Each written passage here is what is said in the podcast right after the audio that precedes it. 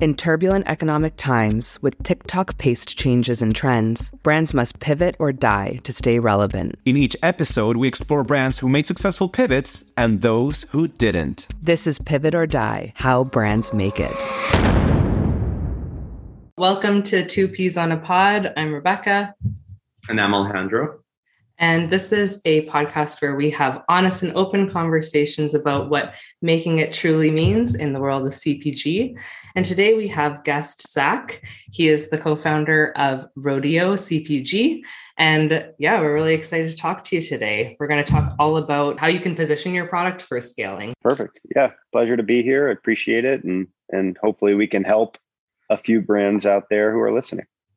Yeah, it's like so many rapid changes lately, right? Always. But yes, I think that we're in another cycle here of, some concern. People are saying the R word a little bit and unsure of whether we're headed in that direction. And I think everybody gets a little unsettled when there is so much uncertainty. So that is certainly where we find ourselves. Yeah, like you said, the R word, the unspoken word, we can't say the word yet, but it definitely, there is a bit of a tense environment going around, and just soon after the pandemic, we're kind of facing this now. And do you think that this might be a result from the pandemic, or do you think it's completely separate? What are your perspectives on that? I don't know how much, obviously not an economist, but how much it's directly correlated, especially since some of the underlying indicators like jobs and wages and all of those still seem fairly strong. So we have this, at least in my opinion, kind of strange environment where, inflation is certainly, generating concern, but I don't know if we're headed toward, a true recession or not. And, I think the pandemic certainly instigated a lot of government spending, so that probably or inevitably led to an inflationary environment. But again, I think that I always look at these things. Everything's like this is cyclical. CPG specifically has had a pretty robust 15 years, and I do believe that some of the valuations out there, the M&A activity, some of those were getting a little out of hand, and, some type of correction, I think in some way was inevitable.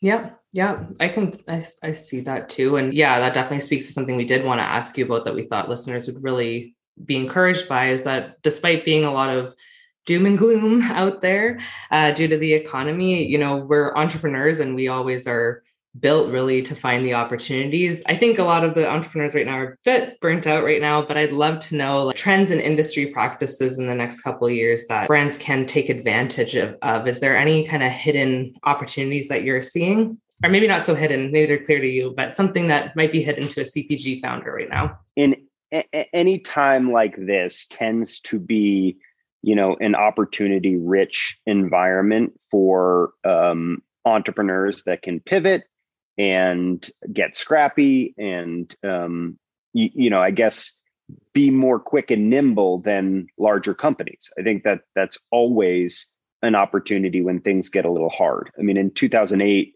certainly that was one of the boom period for consumer packaged goods startups. So why was that? It was, a lot of the bigger companies stopped innovation.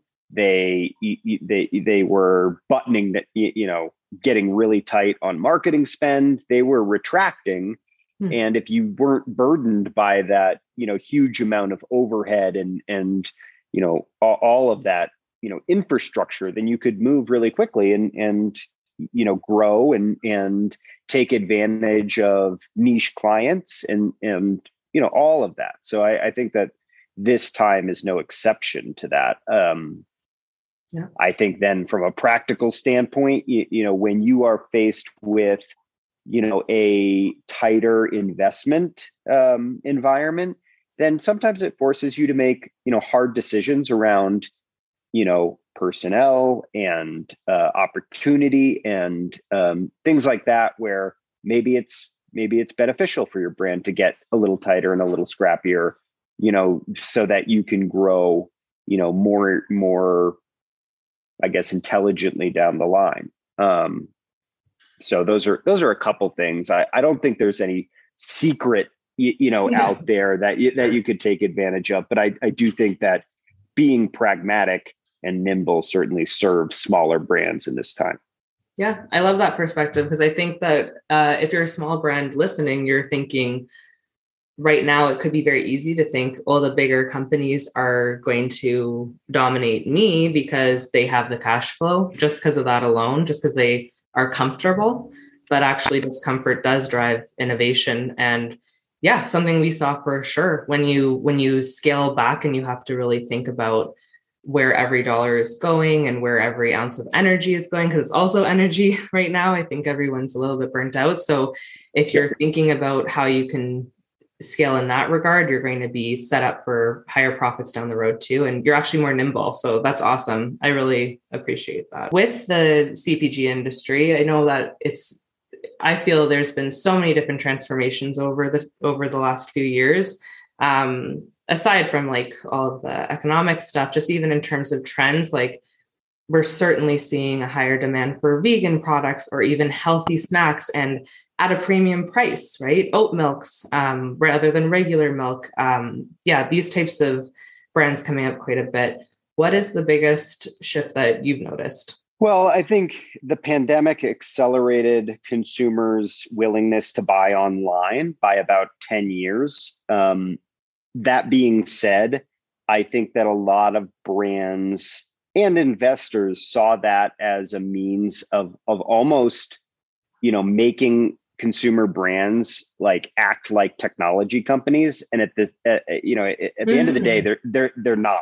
Like a CPG company is not going to, translate in the same way from an ROI perspective and a scalability perspective as software does. So I think that has been a sobering realization over the past 6 months, where DTC is great. It's a way to connect with your consumer. It's another sales channel, but it's only that. It's another sales channel. It's not a completely revolutionary business model. It's just another way to get product in the consumer's hands. And if you're good, take some of that data and knowledge of the consumer back so that you can, create better products or better connection with your end customer. So, I think that's happening right now, where we're seeing kind of a pullback on DTC only companies and realizing that if you really want to scale, you have to be in retail still.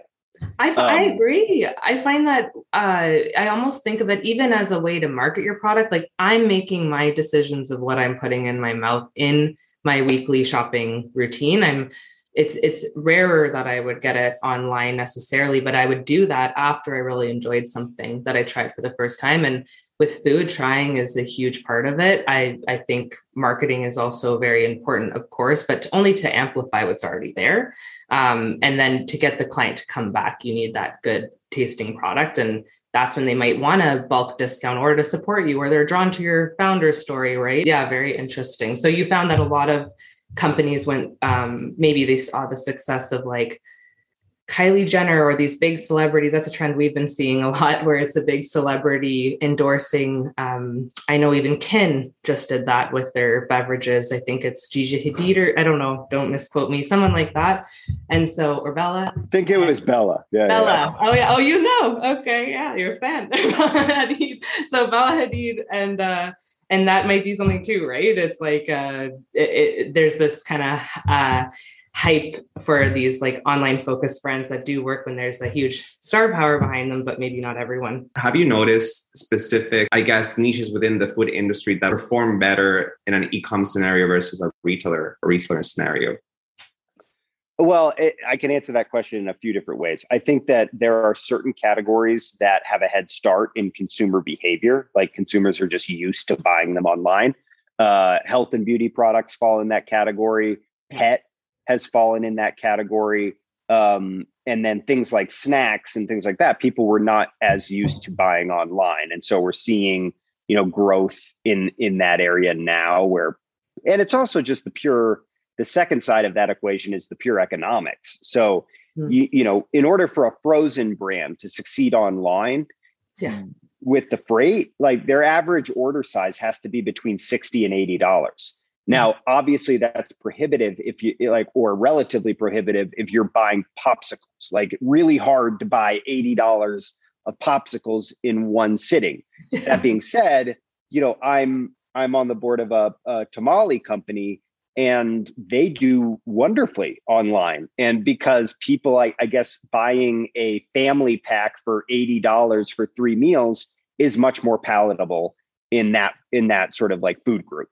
So I think that it's a question of pure economics, and then it's a question of consumer behavior and what people have historically, you know, felt comfortable buying online. It is true that the tamales, like, I'm Latino, and we have like bigger households, and we tend to like to have our niche foods and ready to go kind of thing. So that makes a lot of sense. Very interesting.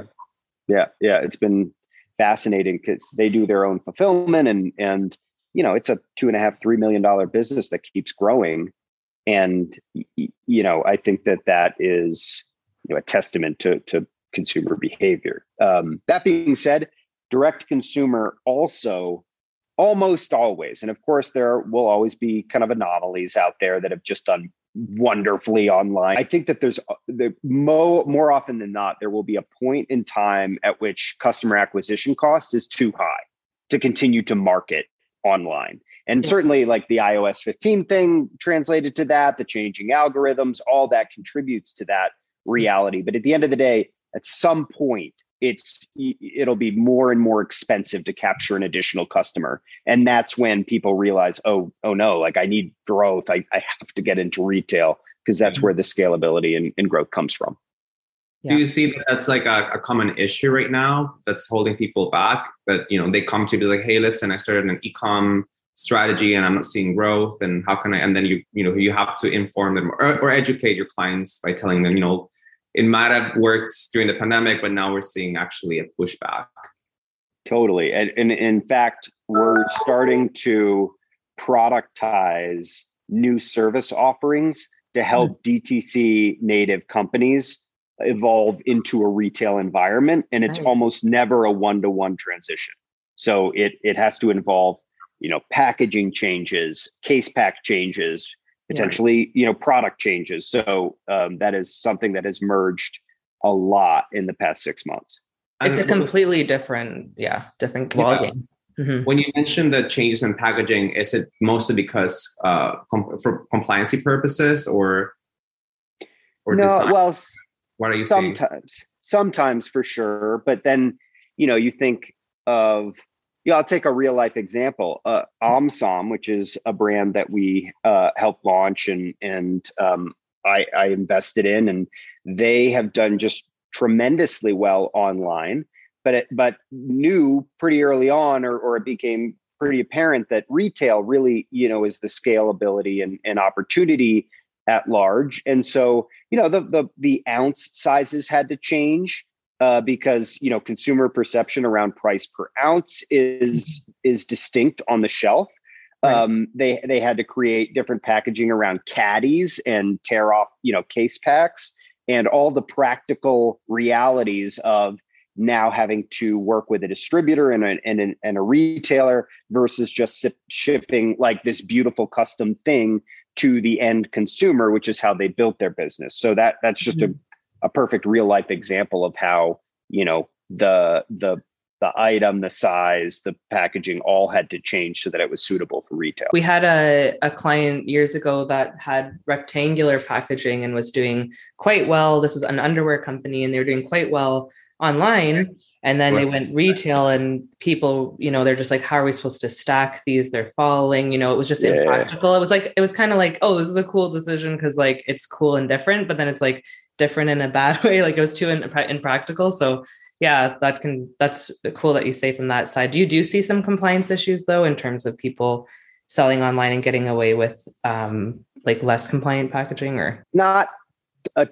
tons? Cause I think that the compliance between DTC, if you, and in retail is fairly correlative as long as you're like working with groups that know both and you know, maybe there are tweaks here and there that need to be made, But I haven't seen a ton of that from a company. Yeah, you are working with companies that are maybe even on Amazon and things like that. It is different. It's just sometimes we have clients that come to us that are coming out of even like a farmer's market type of phase and wanting to approach retail, and they've done labels and they sell them online, but it's definitely not like per to regulation. But yeah, okay, sounds good. I want to talk a lot about your expertise as well, because there are definitely, I'd love to know what some of the most common issues are that hold back a CPG's ability to scale. And maybe you can approach it from all three of the perspectives that your company works from, which is product development, operations, and sales. What are ways that new brands can get ahead of this? Yeah, it's a broad question. I bet you like this group could talk, for weeks about things that you'd be on the lookout for. But yeah, I mean, I think that we take an integrated approach, and we built the competencies around R&D, sales, and operations, because in many ways, while those things appear to be very different, they all should be integrated when you're creating new products and new brands. COGS is a huge one that we see all the time, where someone, creates the product, falls in love with the product's amazing, but then in reality on shelf, either it's way too expensive, for consumers to buy at large, or they're making negative margin on the product and they're never going to make any money. And so I think having really strong margins from the get-go is something we, talk about all the time, because there's a feeling or I guess a preconceived notion that, you'll achieve greater margin at scale. And this very rarely happens in any meaningful way.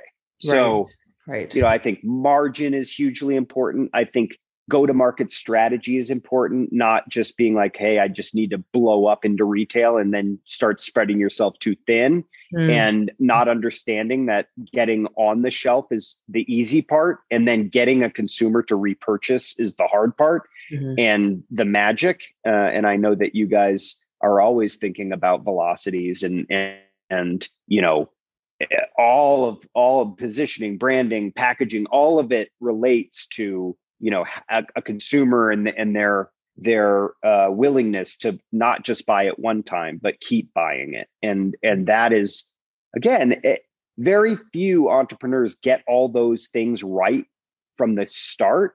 And those that are willing to listen to the consumer and keep changing, those are the ones that have much greater chance of success ultimately. I'm sure that the quality of the product itself is key in, if someone's going to repurchase, but are there ways in which people can entice people to repurchase a product other than just the quality of itself? Or even like a sale or a marketing campaign. Yeah. I mean, you guys, I'm sure, have an opinion on that as I do. I think that it is being authentic. I think it's working online and connecting to consumers and understanding who your tribe is from a very early stage and committing to that tribe, not trying to go too broad too quickly. Look at Cliff Bar. I mean, that was originally a bar for outdoor enthusiasts and climbers. That's it. And then, gradually, because of the ethos of the company, it was more broadly accepted, by a larger audience. So I think it's that. I think it's putting together intelligent promotional and trade programs within each retailer that you're selling in. And that's hard, because retailers will sell you all sorts of things. Some of things actually sell products. Some are just profit centers for the grocery store. So tying that in, then the whole merchandising piece, making sure that, there are boots on the ground and making sure your product is well represented and that shelf tags are up and all the practical stuff of selling in a grocery store. Those are the things that people may not know when they have their dream, right? That whole, like you were saying, CPG owners are starting this out of a passion. And then, you're really there to help them take a step back and be like, is this viable? And I think that's so important. I feel totally aligned in how you're describing the ways to get people back in, like, I think we definitely are very aware of, like, yeah, like we want to make sure that they have that tribe online. We definitely agree with hyper niche. It's definitely something where everyone wants to market to everyone. But if you're starting out, don't bite off more than you can chew and just really learn that one target market's needs. And we actually like to use the example of Crocs too. Like Bar, I love Cliff Bar example. That's perfect. But Crocs, same thing, right? Where they started with that one, in their case, it's like the one SKU in a few different colors, and then they just blew up. And then now they start more and more adding more and more footwear to their, like, more and more styles to their line after they've kind of got that market share and captured that market share. That makes a lot of sense. But in terms of the side of, hey, when you get a retailer, these are all the ways that you're going to have to keep that relationship in place. That is something too. Do you find that people try to get into too many retailers too quickly? Yeah. And you know, I can say all these things and it's easy to say. It's really hard to, like, put all these practical realities into play when it is your baby or whatever, like your business, your passion. It becomes, you know, much more difficult. So, you know, it's not easy, but it is really important for you to distance yourself in that way. And again, I even have written an article about, like, don't ever call your company your baby. It's not, like, it's not a part of your family. It's an asset that you are a steward of and you are responsible of growing responsibly, but it is not, like, connecting yourself so intrinsically to a brand is just recipe for, you know, I think inhibiting its necessary evolution and growth.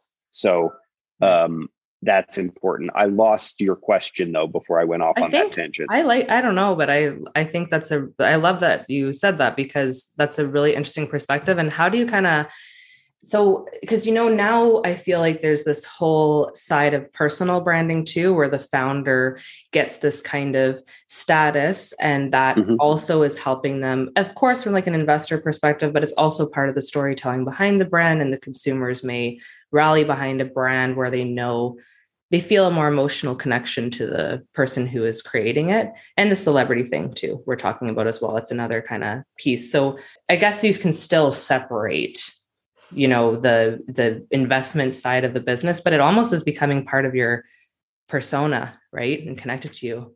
Do you see that a lot?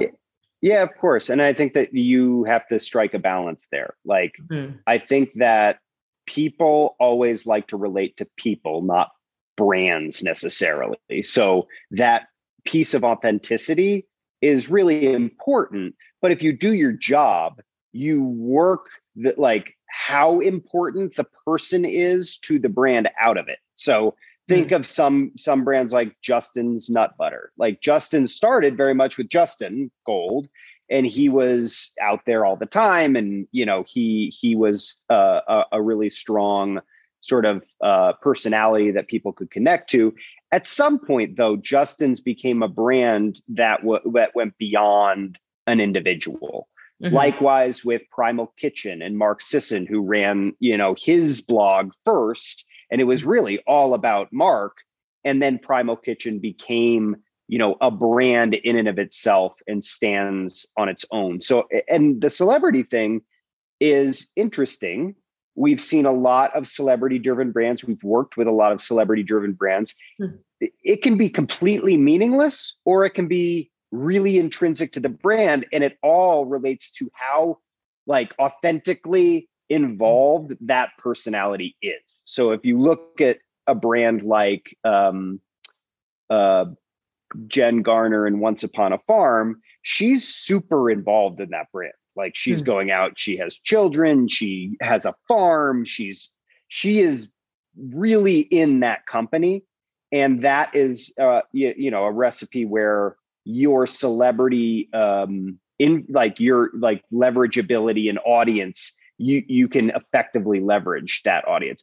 If it's inauthentic, it doesn't. And I like, an example that comes to mind is, you know, Beyonce invested in watermelon water, but it was just an investment and it didn't do anything. Like, even though Beyonce has millions of Instagram followers, and, like, it didn't matter because it wasn't like it wasn't her company. It felt like an ad, you know. Yeah, it was an ad. And it's not a detriment to Beyonce or anything. No, it's just that you've got to do the actual work in order to really leverage a celebrity personality. Right. Yeah, I think we got a lot of great insight in this conversation. Is there anything else that you wanted to leave the listeners out there with? Any pieces of advice or thoughts on that? I would just say that, in these environments, investors start to put a lot of pressure on brands. Growth becomes, the single topic of conversation everywhere. I would say that just be cautious about growth. As a quick plug, Rodeo's created a piece of software called Pitchable that helps brands connect with independent retailers throughout the country at just $9 a qualified lead. So in that way, the industry is changing. So looking for new tools and pieces of technology that will allow you to be more efficient in your sales efforts, I think is really important, in an environment like this. So, but I'm always available if anyone has an issue or tell them where to find you. Yeah. Tell them where to find you. Email is just Zachary, ZACHARY @rodeocpg.com. So, or, on the website, you can fill out a form and contact us that way, but we're very accessible and happy to help in any way that we can. We actually found you through the Jumpstart program because there were a few entrepreneurs you helped that we were connected with. And that's another great resource, especially if you're in the early phases, because I know that, you guys do have a certain qualification for the clients you take on. So the Jumpstart is such a great option too, for people to get a sense of what they need to do if they're in the beginning phases. Is that right? Did I pitch it right? I want to make sure. Yeah. Okay. You're hired. Yeah. Awesome. Okay. Sweet. Well, thank you so much for spending time with us today. This was awesome. And we hope everyone got something out of this. This was great. Cool. I appreciate the time and good to meet you, Alejandro. And hopefully we'll chat again soon.